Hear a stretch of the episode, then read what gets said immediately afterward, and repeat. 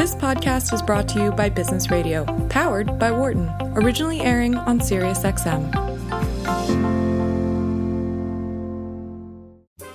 This is the Work and Life podcast, which explores how to create harmony among the different parts of life work, home, community, and the private self, your mind, body, and spirit. Here is your host, founding director of Wharton's Work Life Integration Project and author of the bestseller Total Leadership, Professor Stew Friedman. Bob Glazer is the CEO of Acceleration Partners, a global performance marketing agency, and founder and chairman of Brand Cycle. He's also an alum of the University of Pennsylvania.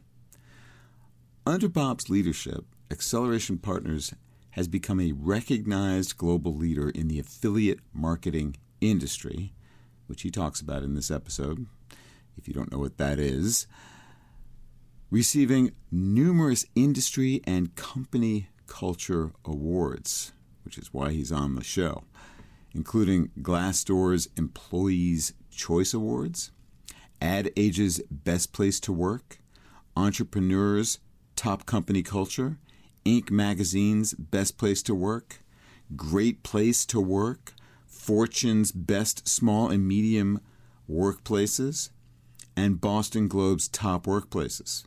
Bob was also ranked number two in Glassdoor's list of top CEOs of small and medium sized companies in the United States. He's the past recipient of the Boston Business Journal 40 Under 40 Award and is author of an international bestseller, Performance Partnerships. Great book, check it out. He also publishes a weekly newsletter, Friday Forward, featuring all sorts of great ideas for building capacity. And his next book, Elevate Push Beyond Your Limits and Unlock Success in Yourself and Others, is going to be released later this year. In this episode, we talk about the creative methods that Bob and Acceleration Partners have used to attract, retain, and deeply engage employees while honoring their lives beyond work. For example, instead of giving small bonuses to everyone, a few employees are periodically granted the resources to make a dream come true other employees, those who aren't selected, uh, they are greatly appreciative and in seeing their colleagues get these grants because it is just one more indication that they are working in an, or, in an organization that that really cares about its people. Bob's done away with the typical annual performance review and he focuses on outcomes instead of on busy work, giving people lots of flexibility and freedom in how they get things done. We talk about how focusing on a few core values and setting clear and consistent goals helps to drive employee retention, a healthy organization, and customer satisfaction. AP's success testifies to the power of Bob's progressive approach to elevating people to perform at their best in all parts of their lives. My life's work has been helping students and clients find creative ways of integrating work and the rest of life. Back in 2004, Fast Company featured this work in a cover story called Balance is Bunk. Bob is that unusual CEO who truly gets the importance of valuing employees as whole human beings who have lives, needs, wishes, and constraints outside of work, and that the scales in balance is just the wrong metaphor for work and the rest of life. His is an inspiring and hopeful point of view, and it leads to great results. I hope you like this podcast, the Work and Life podcast. And if you do, I would so much appreciate it if you would rate it and leave a review on iTunes or wherever you listen so others are more likely to find it and enjoy it as well. All right, now get set to listen to and learn from a CEO who's repeatedly and rightfully been honored for his leadership practices. It's Bob Glazer.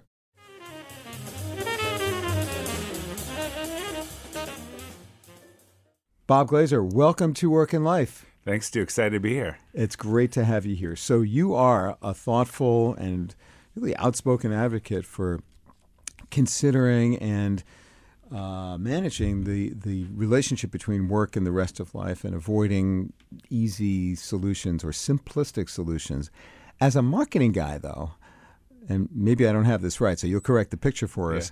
Uh, what initially propelled you to consider this topic and to become, you know, one of the progressive thinkers in this arena? Why, why is it so important to you, and how did you get smart about it?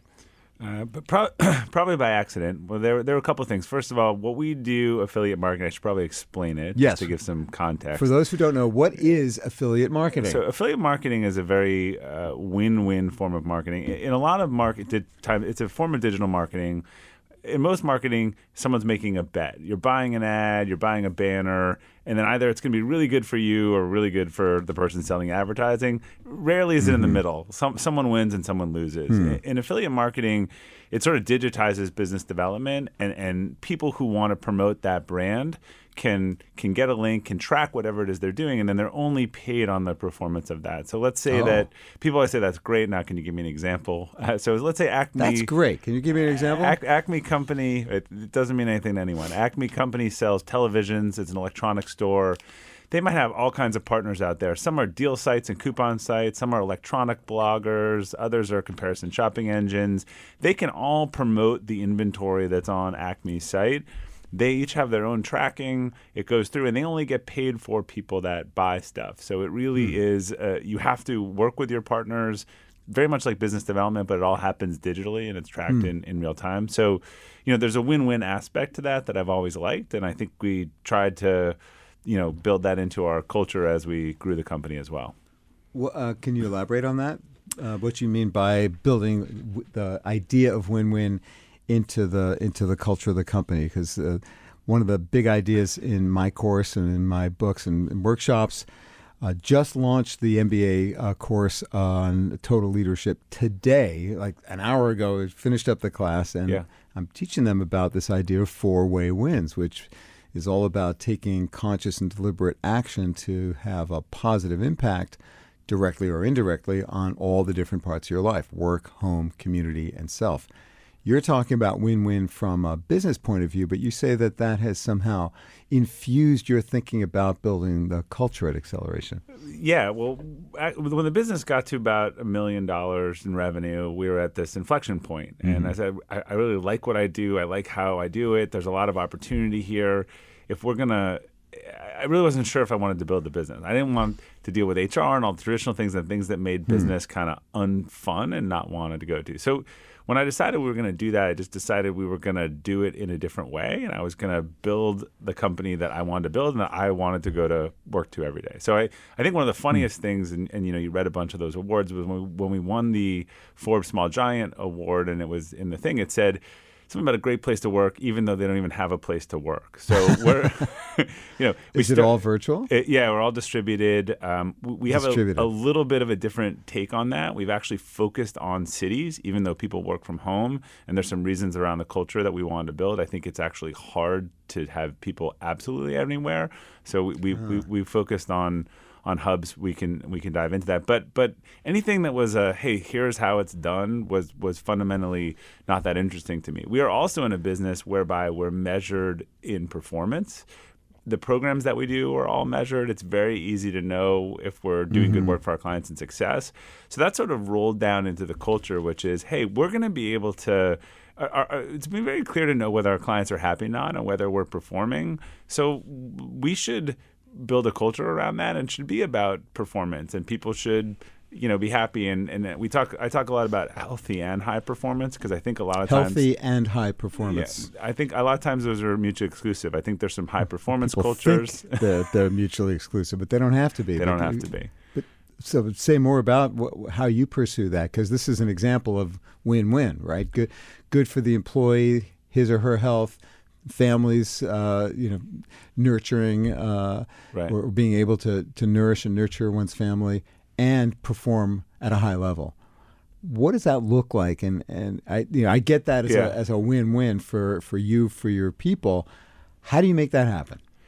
So we make that happen with I think there I always say it's either three or five. There's three fundamentals of a good culture and two two modifiers. And I think that's how it, you know the first is you have to have a clear vision about where you're going, a point of mm-hmm. view, hey, here's what we want to do. Yep. You have to have real values and and I, I used to really not believe in core values and I just cuz I saw them everywhere I go into these companies, no one behaved that way and I was really cynical about them until we picked ones that we believed in and operationalized them They work, right? If they're real. they work if they're real. I'd If say they're they're, real. not real 90% of the time. Ninety percent. For the That companies is, that that is a cynical view, but I, I can't disagree with you. Yeah. The, the less companies talk about them or put them on the wall to, Right. to the outside world, I, I think the more real they are. I More see credible. them as an internal thing, Yes. like the DNA of your people, not a marketing slogan. Mm-hmm. And then the third is you have to have goals and targets, and I think that's that becomes a key part of the performance, which is. You're, and, and then I say the two modifiers are clarity and consistency. Consistency. So you have clear vision, clear values, clear goals, consistent. You know, consistent vision, consistent value, consistent goal.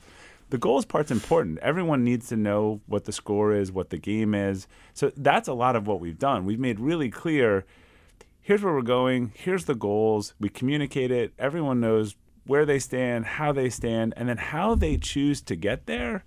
You know, we, we let them do that. That's where we mm-hmm. give them the flexibility. If they meet, people always say to me, my friends think I'm crazy. They're like, so you got these hundred plus employees all working. How do you know anyone's doing anything?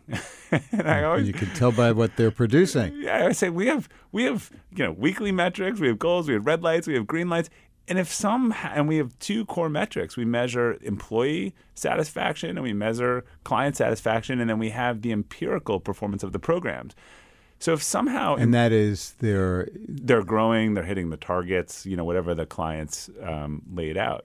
So if someone happens to keep all of their clients happy, hit the growth targets for the program, and somehow they're working an hour a day, God bless them. It's the right hour. Why do I want to, you know, you, whatever you incentivize, you get. So if you incentivize time, you get time. You don't necessarily get good outputs. One of our sort of operating principles is actually we don't reward hard. Uh, we don't reward working hard. We reward working smart and you do that by focusing on results. on results and outcomes. High, we have really high standards. I tell everyone just because we're a great culture and we win all these awards, it's tough to work here. It's fast paced. We have high standards, but everyone knows the knows the score. Everyone knows the game. Everyone should know where they stand, and and then within that, they have a lot of flexibility how they want to deliver that.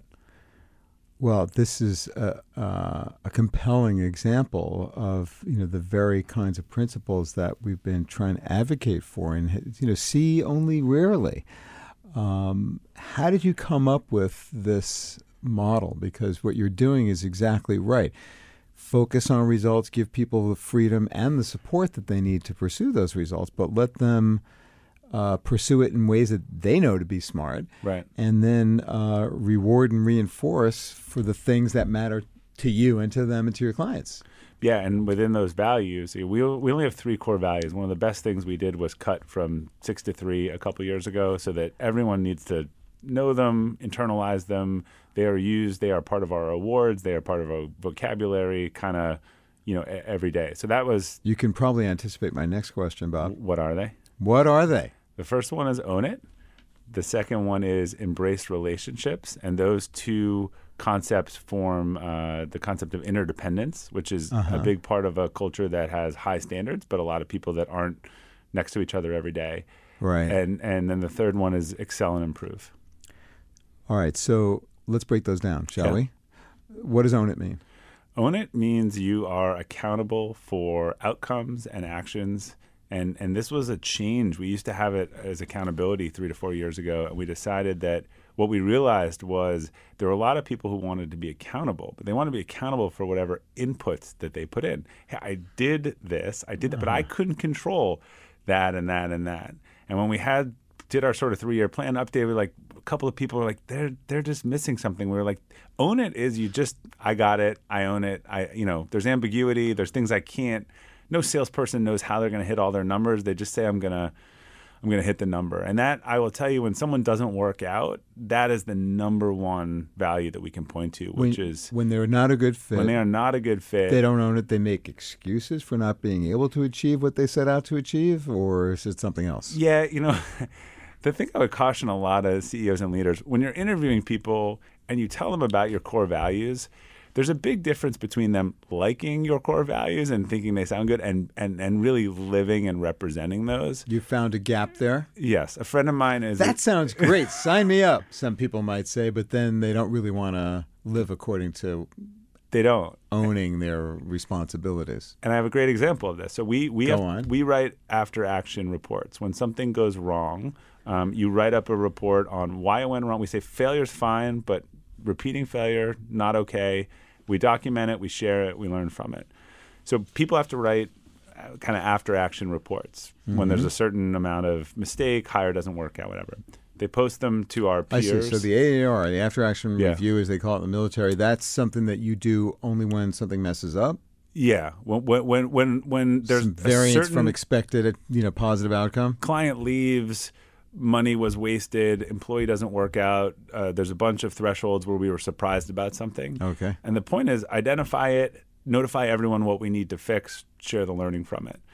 When I read these, and it, and it covers a lot of core values. One, you have to own it and write the report. Two, you have to share it with people, uh, and your peers, which is some vulnerability. And three, you have to talk about what we Hmm. could do better.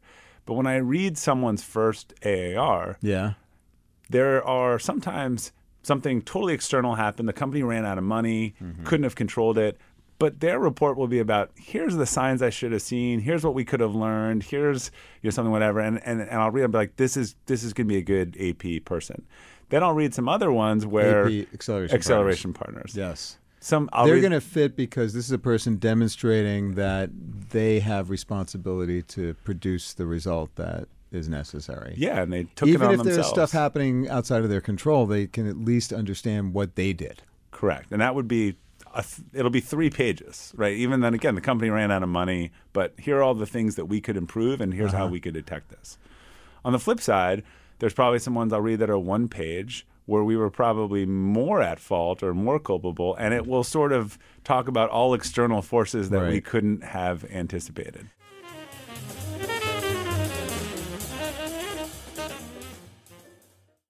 So these values, Bob, uh, own it, embrace relationships, excel and improve. I love the simplicity of those. No, no index card that you need to pull out no, and, and, and memorize them. and you clearly know them.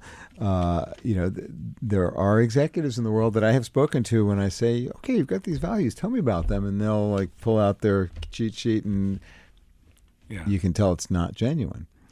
Uh, so you've got that built into the into the after action reports. I get what own it means. Now, how does all this embrace relationships, excel and improve, take responsibility, own it? How does that feed uh, an employee's life and career? Yeah, well, em- embrace relationships is is twofold. So if we go into that, one, we think they could probably have a better life and career if they take ownership of things rather than you know blame external forces. Embrace relationships is one we really take to heart, both with our peers, how we act with each other, and with our clients. You know, we mm-hmm. want people to invest in relationships. I mean, one of the things, the rules that we have is when you get on the phone with a client, you don't jump into business. You ask them mm-hmm. how the weekend was, how things are going. By the way, you can learn a lot from that. Like something terrible happened over the weekend. Now you're going to know why they're in a really bad mm-hmm. mood for the call. So we we want people to have strong relationships, and there's a lot of data and science around people are healthier, they live longer. You know, we think that's a that's an important part of um, sort of your your health and your spiritual health. Um, you know, not and to not be transactional with everyone you're working with. So when new employees start. Um, I actually, within their first or second week, I do the core value onboarding. I jump in with a group of four or five of them on a video call, and we go through it all. And then I, I ask them after how that sort of, how's the experience differed so far and otherwise. The, the most common thing I hear from people is they can't believe how helpful people are to them. People calling up, seeing if they were all set, did they need anything, and that more that they were at companies someone said to me once that when I was at my last company, if I knew something, I didn't tell anyone. That was a competitive advantage. Right. And th- this led to another Friday forward on on this sort of notion on blue on blue, that which is the military friendly fire, which is if you if you have people in your company that think the competition is is within, you you have very little chance of being successful. Yeah, and that's just such a sad aspect of, of reality for so many people that they're in environments where the competition is internal Yeah. when it should be whoever your real competition is that you're Right. trying to beat out for business. Uh, so, embrace relationships. Does that extend? Uh, you know, I'm just thinking about how that value and living it, being trained in it, being reinforced for uh, embracing the idea of embracing relationships. How have you seen that play out in people's lives, like in the community and in their families? Well, yeah, I think a couple things. One, we've in the business context, we've encouraged them to really, um, again, talk to clients, be less transactional. I think that changes all their approach. We also at our retreat this year, because we always tie things to our core value, we did a session on what are the relationships that need improvement, you know, in your life, and and people listed them. They sent them to me. Um, we talked about them openly. I put up some of the common themes, and then people committed to write letters for the four or five relationships that they were going to work on over the next five uh, year, and and ma- we mailed. We're going to mail it to everyone a year from that date. And and again, that doesn't have anything to do with how we, you know, our business from a day to day basis. But I think if people are struggling with relationships in their life, if they're holding them So back, this might be with your parents, with your yeah, spouse, this with was your not kids. this was not non-work. business, non non work. Okay. It was a whole session we did around So it. So you're saying if people are struggling with those relationships, then It affects their performance as a human being, which affects their performance at, at work. And and we believe that a lot of this capacity build, building on a holistic basis that if we can improve these aspects of, of people's lives, we get the best version of it in, in work and they get the benefit for themselves and their families. well, of course. I mean, it just makes so much sense, right? Why isn't everybody doing this, Bob? Uh, I- What's what's been your experience? So you talk to your friends who, your, your yeah. CEO buddies who are telling you, you can't trust those people. You got to monitor them more more closely, or what do you give a shit about what they do outside of work, or whatever it is. Well, one, it's just more fun for me. I, I, I, mean, I don't want to be. I don't know whether I can swear or not, but I, I don't think it's fun being a bleep type boss and, uh-huh. and, and really relishing in that authoritarianism. Mm-hmm. I, I, command and control leadership, I think, is dead. I don't think a lot of leaders realize it's dead, but the military is not even using it anymore. It's been a long time since they've So, been trying but, to but there are still people who really believe that that that is the way to lead. And and I think what they're missing is some of that clarity I talked about before. You know, they don't know how to hold people accountable because they're not clear about what they Mm-hmm. want or where the company is going. So they get frustrated and then they they exert authority.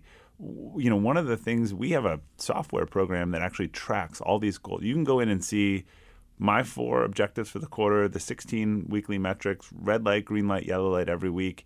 It's very rare that we even have to hold someone accountable because it's all out there. It's all So public. are you saying everybody can see everybody's uh, goals and metrics for pursuing them and how they're doing against those goals? Yes, even mine and, and what I've listed every week as my task. We're opening this up. We've been training on it for a quarter. We're opening this up to the whole company over the next quarter. Um, so it's we're open book anyway, but this really gets down to kind of commitments and stuff like that. Like, can you give me an example?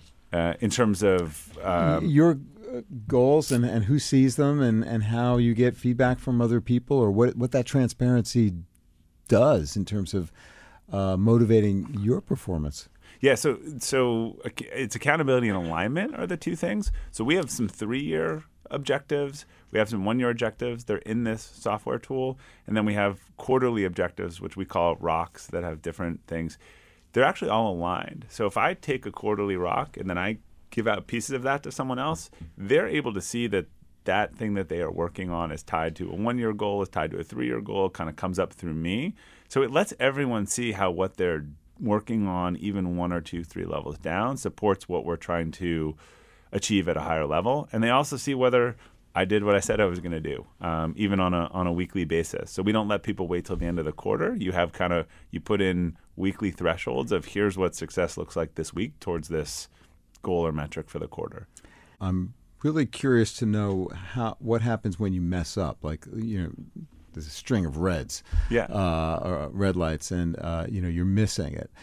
Um, what happens then?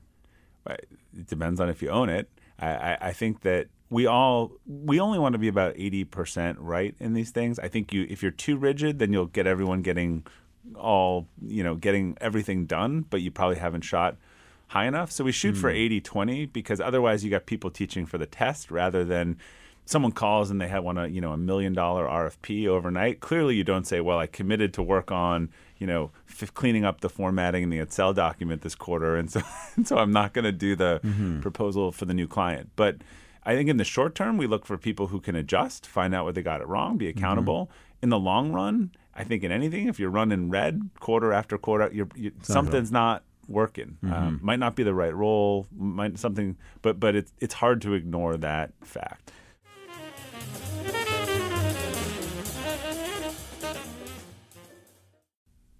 Vision, clear vision. That's where it begins. Yeah. What's your process for clarifying what matters most for your business and beyond? probably clarifying for myself. That's been a lot of lot of it. I mean, I you should be able to draw a pretty straight dotted line from I think a founder's core values to the company's core values. So I think for me, a lot of that was getting clarity on on what I wanted, how I wanted to do it, and then I was able to draw a clear picture that says here's where we want to be in in three years. And we did um, one of those vivid vision exercises three years ago and wrote up a whole five page document, pictures, everything. This is what the company's going to look like at the end of uh, 2019. And here's what our revenue is going to look like, employees, what we're going to do, all this stuff. Incredibly aspirational. And we're on track, shockingly to me, still to hit almost all of that. So, um, how did you like? What was what was the essential task for you as the founder to to make those choices about what that vision was going to look like? What, what was the hard part of that for you? The hard part was figuring out what we're not going to do. I think for any mm-hmm. for any founder, and and and to it's hard to be aspirational, and then when you're talking about you know sometimes when you say oh sales is going to be up 100 percent this year, and then it's up 80 percent, you don't want people to feel like that's a loss. And so I, I've mm-hmm. struggled with this consistently in terms of we set pretty lofty goals and we've met Right. them, but how how do we not make people disappointed if we can't quadruple in four years or whatever we set out to do. So How do you? a- well, go ahead, finish your thought, and then I want to hear what you've learned about uh, that that particular tension. it's it's it's, it's so that is, that is a balance um, in terms of really trying to what what what I was recommending. What we did was we said kind of what we were going to do. We didn't say how we were going to do it, and then we put that that back to the team in terms of helping to really make a lot of that stuff come true and and put the operational detail behind it. So th- there's a number of creative, uh, you know, initiatives that that you've started or grafted into your Yeah. culture from things that you've learned and picked up along the way because you're clearly a student of what it means to to create a company that that thrives. What's making employees' dreams come true? What what is that all about? Yeah, so this is again something when I first brought it back, the team was like, "This won't work." Um, I, I had heard about the program I did um, called Entrepreneurial Masters Program. It's a well-known program within EO and an MIT. It's a three-year program with 100 high-growth CEOs around the world. Um, there's a guy named John Ratliff, and he's sort of legend in this. And he had talked about this. He owned call centers, and he started this program where people could submit dreams into this dream box, and they would sort of grant them um, one a couple a month, maybe uh, not on a predictable thing, and just people could ask for anything. A lot of them weren't weren't monetary, and they you know this was a call center business that had 40 50% turnover. John started doing this turnover dropped to 10% they started buying other other call centers and having the same effect and so I was like, this sounds really interesting. I would love to do this. Took took took it back, and people said, you know, well, those that sort of that was sort of uh, A bridge know, too far, perhaps, Bob. yeah, now you've gone off the rails. Stop Uh-huh. going to these things. But a little like, oh well, those are people who you know might be in a you know lower income, don't make a lot of money. Uh-huh. Well, we're more of you know white class workforce. That that won't work. I said, nah. I think everyone has things that, that they want to do. So we tried it out. I tr- tried it out last year. Um, we were having uh, it was our 10th anniversary. As part of that, our retreat, we actually did a session on goal setting. So I asked everyone to submit into this thing to me what their five biggest goals for life were, and then we did a whole work session on it. We all uh, earlier in the day we committed to um, people created goals, published them in a Slack channel for the year, shared them publicly, but also put up some of the themes of what what did people want most in life, and then they could see where it overlapped with other people. What they didn't know was when we were having our, our company award ceremony and our last dinner that night is I had picked about seven or eight of them and hmm. started working on them and sort of presented them as a as a surprise that night. And they Wow. they ranged Yes, give us whole give us a little details, such as Um, one person wanted to teach a class uh, at a business school, and so I called Hmm. someone, and everyone I asked to help me with these things was excited, really excited to help because they felt like they were doing something that was really cool. Hmm. Another guy wanted to be a pilot one day, so we got him some uh, pilots. Uh, we got some pilot uh, lessons. Mm-hmm. Um, someone wanted to drive a race car, so we were able to organize that.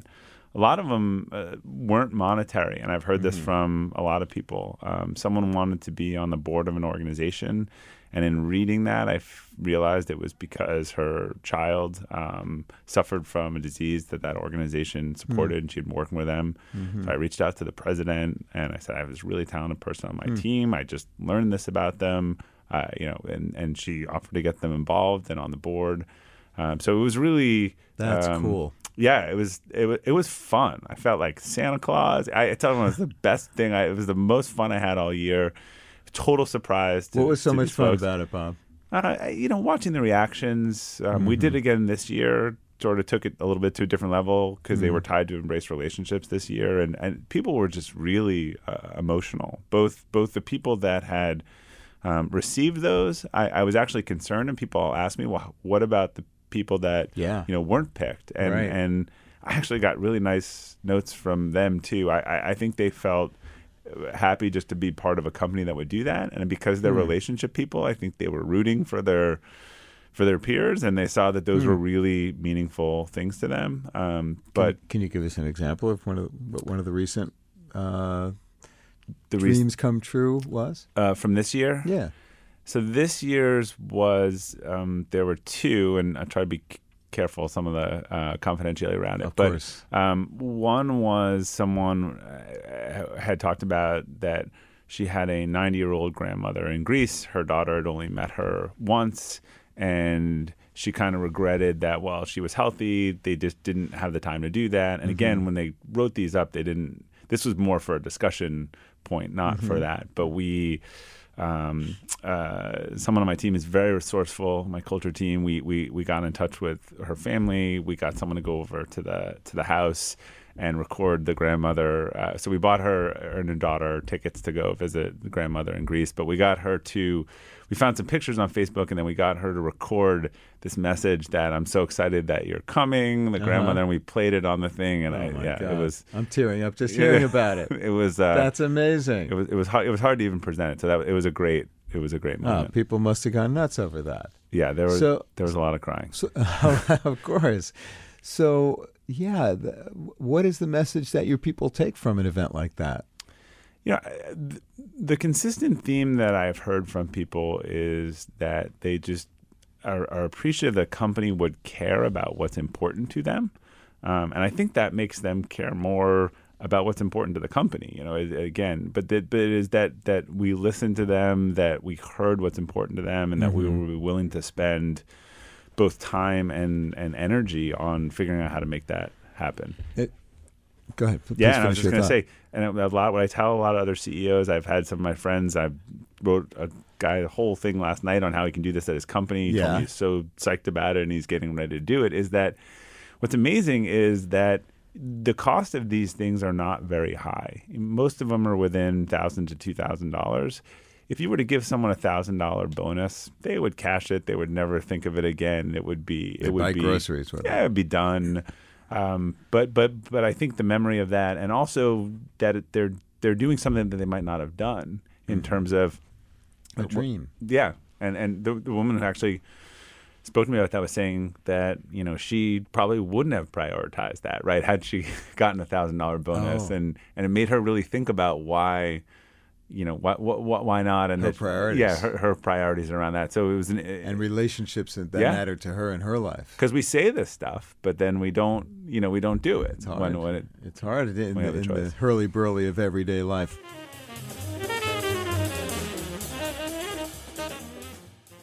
So I mentioned at the top that your your next book project is um, Elevate, and that relates to what we've just been talking about Yeah. here. Uh, what's the basic premise of Elevate, and what do you hope to accomplish with it? Well, it's interesting. Elevate started as a composition of a lot of the the Friday forwards, and then when I when I talk to people, they say, "Yeah, well, composition's fine, and publishers won't be that interested in it." I think there's a bigger story here, and so I thought a, a lot about. Uh, I went back sort of the drawing board, and I thought about what is it that Friday Forward, or what is it that we've done in the company? Like, what is the theme? And I came back with this notion of sort of capacity building and this holistic capacity, which is first, how do you elevate yourself? And then how do you try to do the same in others? And that's really been our strategy is to say, as a growth company, because I hear a lot of people say when your company doubles, you break half your processes and half your half your people.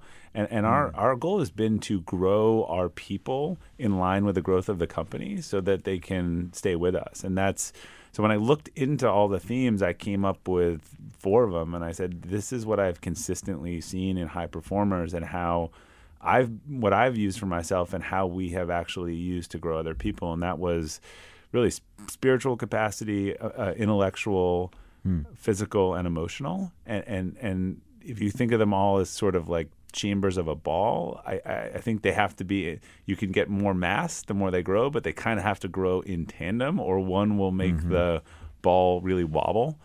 And and when I hmm. really most of the stories of Friday Forward align to one of those themes, and a lot of the personal and professional growth stuff that we have done really falls within those themes. So I, I sort of wrapped all that together into how, how do you how do you elevate your own life and then use that as a leadership strategy. So, can you give us an example of how indeed you have taken that idea personally in your own life, not just in your business life? Yeah, I'm. Uh, so you know, go, going down them um, for me four or five years ago, the real turn in my life, my business was my definition of spiritual is not religious. It is figuring out sort of your north star and what you want most, and really identifying your personal core values. And I think you have you know this instruction manual for yourself that you didn't you know was left out of the factory uh, when you were born. You say, oh, this is why I do this, and this is why I don't like doing this. So I. I got really clear on my personal core values and sort of what I wanted to do and what I wanted most. That was that was sort of the beginning of it. And then this, you know, voracious commitment to learning, which is part of intellectual capacity and reading and taking on new things and learning from feedback and, and wanting to improve. Um, worked on my physical health as well, taking on different challenge. I take on a different challenge every year. Uh, share it with a company. Tell people at the beginning of the year You mean I'm like do uh, running a marathon or something like that? Yeah, like a I did a triathlon, not an Ironman. Last year we hosted a we biked um, some people from our company from London to Paris in 24 hours, uh, which Wow. was uh, an event we sponsored. Which was that was I've never done an endurance thing like that. So Hmm. part of that is again pushing your capacity, what Mm-hmm. you believe um, you can do. And uh, yeah, then the other two pieces, uh, you know, emotional is the relationships. So how do Mm-hmm. you handle adversity? And and your relationships are a big part of your. So that's something we're working on all the time. And um, I covered co- covered physical and, and intellectual. So, how do your uh, clients respond to? Because I'm sure they find out, Yeah. uh, and maybe some of them come to you because they they know about your your company's culture and what you say about it in your various outlets, including Friday Forward. Um, how do they? How does this help your business in terms of uh, growth of your, your client base and your connections with uh, the market? I, I mean, it helps. It helps a lot, and it helps in the same way getting the right people, right? I think it, it could maybe the wrong people are like, why why does this company spend time on this stuff? Like, why aren't they lowering the cost or working on efficiencies? But then there's other people that are really you know drawn to how we conduct our business. Look, we're we're we're a services business and an agency. The thing that frustrates people the most about services business is Yes. account is account turnover. So our mm-hmm. ability to keep great people around and have them around, they get promoted a lot. That creates some frustration. But we always say, hey, I can't hold the person back. They're not leaving, Right. But but but they're getting a, a promotion. So that you know that's a big part of the business. And again, back to embrace Maintaining the the continuity, the continuity. of relationships. Uh, so our ability to keep great people is critical to a, a client service business. So, what's your rate of turnover compared to whoever else you're competing with in the industry? it, it it's really low. But we look at turnover two ways. We look at sort of un, unwanted uh, turnover and turnover. I, I, I think there is the right type of turnover. Of course. Our unwanted turnover in the last two years is is less than five percent. Probably even two or three. Hmm. So, because continuity in relationships with your clients is is uh, is a competitive uh, advantage, that that's going to help you Yeah. retain your clients. What what else about you know what you've been describing here in, terms of how you run your company is something that appeals to your your clients and that you know might lead them to come to you as opposed to your competitor. Well, I, I can give you an example. Again, there's transactional things, there's features of your business, but I had a, a key client contact, you know, respond to a Friday forward uh, two weeks ago, told me that they had found something on it. They, they had read the book that I mentioned it. They were implementing this morning routine. It already improved their life in the last two weeks. And then was asking me for a bunch of other book recommendations. I wrote back and said, "Okay, well, which? Tell me what topics you you're really interested in." They wrote back. I gave them three or four books. Then I saw them. That's a back to our core value based relationships. That is a very different relationship between a a client and an agency than you know just being on the phone talking about reports and and otherwise. Right, right. No, you're now you're getting at uh, their interest in excelling and improving and growing, and uh, and that's such a powerful way to connect with other people. If you can provide resources for them to help uh, help them pursue the things that they want to learn about, then that just strengthens the trust and opens up all kinds of new avenues for learning about what they really care about. Yeah, and this is a person growing an increased uh, a team who hasn't grown a team this big before, and and, our, and our ability to work with them productively is it is is highly hinged to their ability to grow that team. Oh, So it's in your interest stuff. for for him or her to get smarter about how Yeah. they're running their their show. Yeah, we're I mean we're trying to scale with them, and so that they can scale. That's not why I'm doing it. That's just No. a byproduct of. It's well, that's what I'm getting at. The, yeah. the the intended and unintended consequences of of uh, enacting these values in the way that you do in terms of your business relationships, your client base. Yeah, the people, you know, you attract the, you put out your signal and you attract the right things. So the people who want to grow and learn are, the, are our best clients and the people that we love to interact with. Uh-huh. they don't care about that stuff, and again, they'll they'll leave us for five dollar discount, you know, from from another vendor, eh, then that's probably going to happen anyway. Uh, tell us how, how your commitment to your business fits with your family life. How does how does all this weave together in your own world? Yeah, so when I when I set goals at the beginning of the year, I know this won't surprise you because this this rubric is used else, elsewhere, but I, I actually use the same format. So it's personal, professional, uh, sell, uh, community, and, and, family, and and I I really try to to balance those out. And even this year, I tried to find connections between some of them. Like, what were the things that I could do personally that would make me better at business, that then would free time for a family. So I, I actually sit down for about a week and, and work on um, the plan for a year. So I, it, it is important to me that that that no no one thing you know eclipses is the other. But but I don't try to. It's not about the balance. Again, for me, I, I'm best in the service of myself. I'm best in the service of my family when I'm acting in those same core values and I'm doing the stuff that I'm good at. So part of that's giving myself permission to not do certain stuff uh, with my what? family and otherwise. Oh, Yeah, well, I you know I focus on you know again with my kids and stuff the things that I, I really love doing with them and the things that I you know not, not, not and they know the stuff that I don't I don't like, want to do. and wanna- such as can you mention one briefly? I, I don't have a great attention span, so I you know I, I Oh. need to be I, when I'm doing an activity with them, whether we're skiing or something. It's great to be engaged, travel, do something like that. I'm not I'm not good at jumping in and out of um, something, so I'm not you know if I'm in the middle of something and they're home and they want to get my attention for two seconds, like I'm not great at jumping out of that. So I try to really carve out when I'm gonna you know focus and and and have that time with them. And so they're probably learning that about you too. And, They, learn that. they know when I'm not listening. they tell me what do they say, Bob? you're not listening. All right. Um, one of the questions I've been asking guests this year, last year I was asking about the issue of compassion and how you bring that to your working life. This year, Yeah. the theme uh, is accountability because I'm hoping that this is the year of accountability yeah. uh, in our world, in our society. Uh, owning it, uh, you might say. What you do a lot, but let me ask you, what's top of mind for what you do to hold yourself accountable for living and working in accord with your core values? What's the single most important thing you do to make that happen? Uh, it's actually probably a couple. I, I have peer accountability in business groups that I'm in. Um, I put my goals out to the company and to everyone at the beginning of the year. I made them public last year.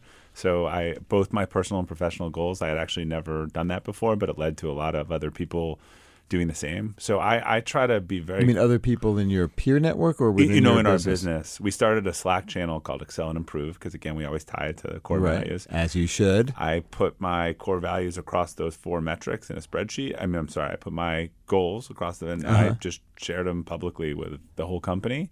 And then there was like silence for a day. And then So this was new. this was new, and then this was part of that goal setting thing we did. And then someone posted theirs a day later and said, "This is the scariest thing I've ever done," and and posted it. And then a day later, and then pretty soon they were just streaming streaming in. Wow. And and how does that help to hold you accountable?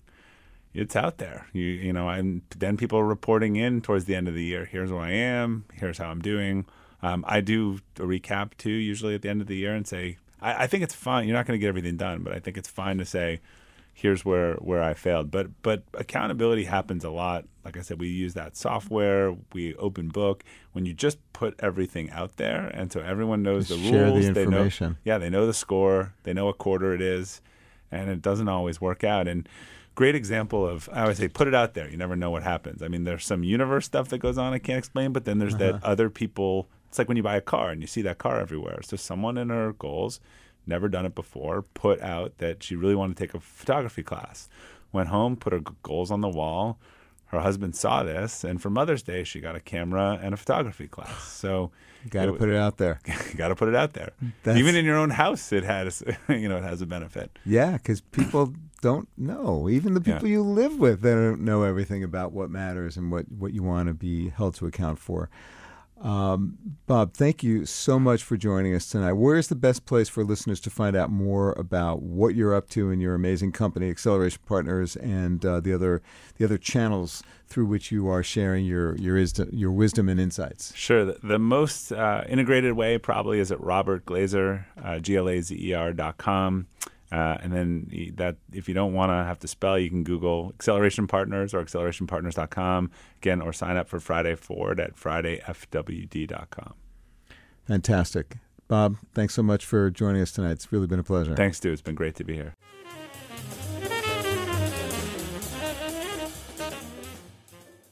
I hope you enjoyed my conversation with Bob Glazer and that it provoked your thinking about how workplaces can be more humane and productive by being more respectful of employees as whole people, not just replaceable cogs. Like other progressive CEOs, check out our episodes with Jason Fried, CEO of Basecamp, or Neil Blumenthal of Warby Parker, for examples. Bob knows what he and his company are about. He's clear eyed about it, and he can then hire for cultural fit because of this clarity. He rewards performance using clear, consistent goals. The core values are genuinely held and widely understood and reinforced in every way. So here's a challenge, an invitation for you. No matter where you stand in your organization's hierarchy, step back and just think for a bit about your core values. What are they? About your vision for your own work. What is it? And about your specific goals. What are they? How does stepping back to slow down for a moment to clarify what really matters to you, how does that affect how you think about what you do every day? I would love to hear from you if you do this. You can get in touch with me directly by emailing friedman at wharton.upenn.edu or find me on LinkedIn. And if you want to learn more about improving performance in all parts of life by creating greater harmony among those parts, visit totalleadership.org, where you can find free chapters from my books and lots of other free tools. Thanks for listening to this episode of Work and Life. This conversation was originally recorded on my weekly radio show on SiriusXM 132, Business Radio powered by Wharton. Tune in for live broadcasts of Work and Life on Tuesdays at 7 p.m. Eastern. For more about today's guest and about previous guests, go to workandlifepodcast.com. And for more ideas and tools for creating harmony among the different parts of life, visit totalleadership.org and check out my book, Total Leadership Be a Better Leader, Have a Richer Life. If you like this podcast, please subscribe, rate it on iTunes, and share it with your friends, your family, and your coworkers. Until next time, I'm your host, Stew Friedman, and I thank you for joining me. For more insight from Business Radio, please visit businessradio.wharton.upenn.edu.